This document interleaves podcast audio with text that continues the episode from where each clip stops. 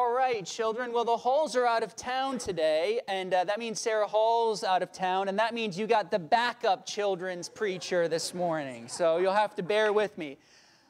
But I have an important message for the children this morning, and that is this Whenever we worship God, we send a message to Him with our bodies. Whenever we worship God, we communicate things to God with our bodies. We also communicate things to ourselves, to our own hearts, to our own minds. For example, uh, let me show you a few ways you might see people use their bodies uh, during worship on Sundays, and you tell me what's the message they're sending to God when they use their body in this way. So, so here's the first one. Sometimes you'll see people using their bodies like this. They'll be kneeling and they'll do this. And what's the message they're trying to speak to God with their bodies when they do that? Yeah. Is that Theo over there? I can't see. I'm sorry for anything I've done wrong. Isn't that amazing how clear that message was to Theo? It's, it's a posture of humility, isn't it? Right? Okay. How about this one? All right. Sometimes when we're worshiping the Lord, you'll see people going like this. All right, kids, what's that message? Yeah, Mercy. They're praising God. Yeah, anything else? To me, what were you going to say?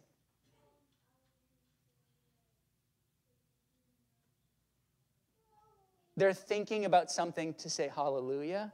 Yeah, yeah, okay. And um, do you think, Timmy, do you think um, that when somebody is going like this, that they're communicating, I'm all bound up inside, or I'm just feeling so free? Yeah, I think so too. I'm feeling free. All right, what if they just change it a little bit and, and they stand up and they do this? Maybe they put their hands out like this. What might that be communicating? Anybody? Maybe that's a tricky one. Does anybody have any guesses? Yeah, Dante. Yeah, they're, it's communicating openness to God. It's a, it's a posture saying, so not just that I ascribe my alleluias to you, but I want to receive from you, right? I'm open to you, okay? So see, we, um, we send messages with our bodies when we worship. Maybe, maybe we could even send the wrong message. Like, what if we, what if we were worshiping God and we were standing like this? what, message, what message might that be sending? Oh, that, that's like the posture of the devil? Yeah. yeah. what are you going to say? Yeah.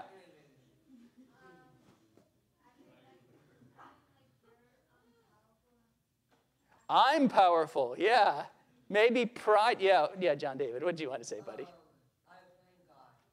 I'm playing God. Yeah, all right.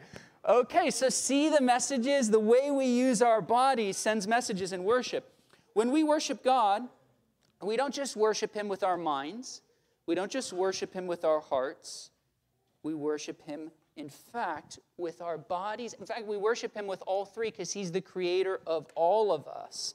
And when we read the Bible, we see God's people using their bodies to express worship to God in many ways from kneeling to standing with raised hands, clapping, dancing, and there are some even more extreme examples. Now, I don't know how many of you were listening when we were reading uh, from Revelation 1 a few moments ago, but one of Jesus' disciples, the Apostle John, receives this glorious vision of Jesus in heaven, and his face outshines the, the burning sun, and his eyes are like torches, and his voice is like rushing waters, and out of his mouth comes a two edged sword. And the vision of Jesus is so glorious that it was hard for the disciple to look at it. In fact, it says in verses 17 and 18 that the Apostle John, does anybody remember? Do any of you kids remember what he did when he saw him? Does anybody remember? He fell down like a dead man. All right. So, uh, I, I want to invite Dante up here as our, uh, as our volunteer, Apostle John. Why don't you stand right here, Dante? Um, so, when the Apostle John saw this glorious vision of the Lord Jesus and he fell down on his face as though dead, what do you think his body posture looked like, Dante? Go ahead, show us. Oh. you don't look dead. I see. On his face as though dead. There we go. he was flat on his face. All right, uh, right. But but now look at how Jesus responds. No, you're still dead. Look at how Jesus responds. In the vision, he looks glorious like a mighty heavenly king. But just like we sang a few minutes ago, he's merciful and mighty. Look at the loving way that Jesus responds. It says, But he laid his right hand on me, saying, Fear not.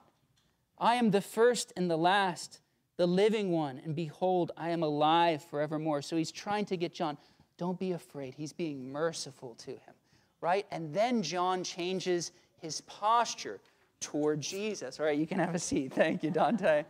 Um, so, um, the point is that our bodies send a message to God in worship. Sometimes our bodies send the message that He's a mighty king, sometimes that God is a loving father. Sometimes our bodies show that, that we're sorry, that God is holy, holy, holy, and we're not. And sometimes they send the message that I thank you, God, for setting me free. And we celebrate Him for that. Perhaps this morning, kids, as you leave for children's church, um, and then as you regather later in the sanctuary with the adults, you can start to think a little bit more of the different kind of messages that your body is sending to God. And what's the message you want to send Him? Don't be afraid to worship God with your bodies, okay? He made them, and the way we use them is one way we send messages of love and thankfulness and humility to God. Amen? Let's pray. Heavenly Father, we thank you for these children, and we thank you that you are worthy to be worshiped with the whole of us. We pray that you would teach these children to worship you with their bodies, and I pray even sometimes their bodies, the way they worship you with their bodies, would remind their hearts to be more humble or remind themselves to be more celebratory. And Father, we pray that you would conform these children into your likeness as they worship you. Amen. Amen. All right, children, you can be released for Children's Church, and I think the middle schoolers are staying in here today.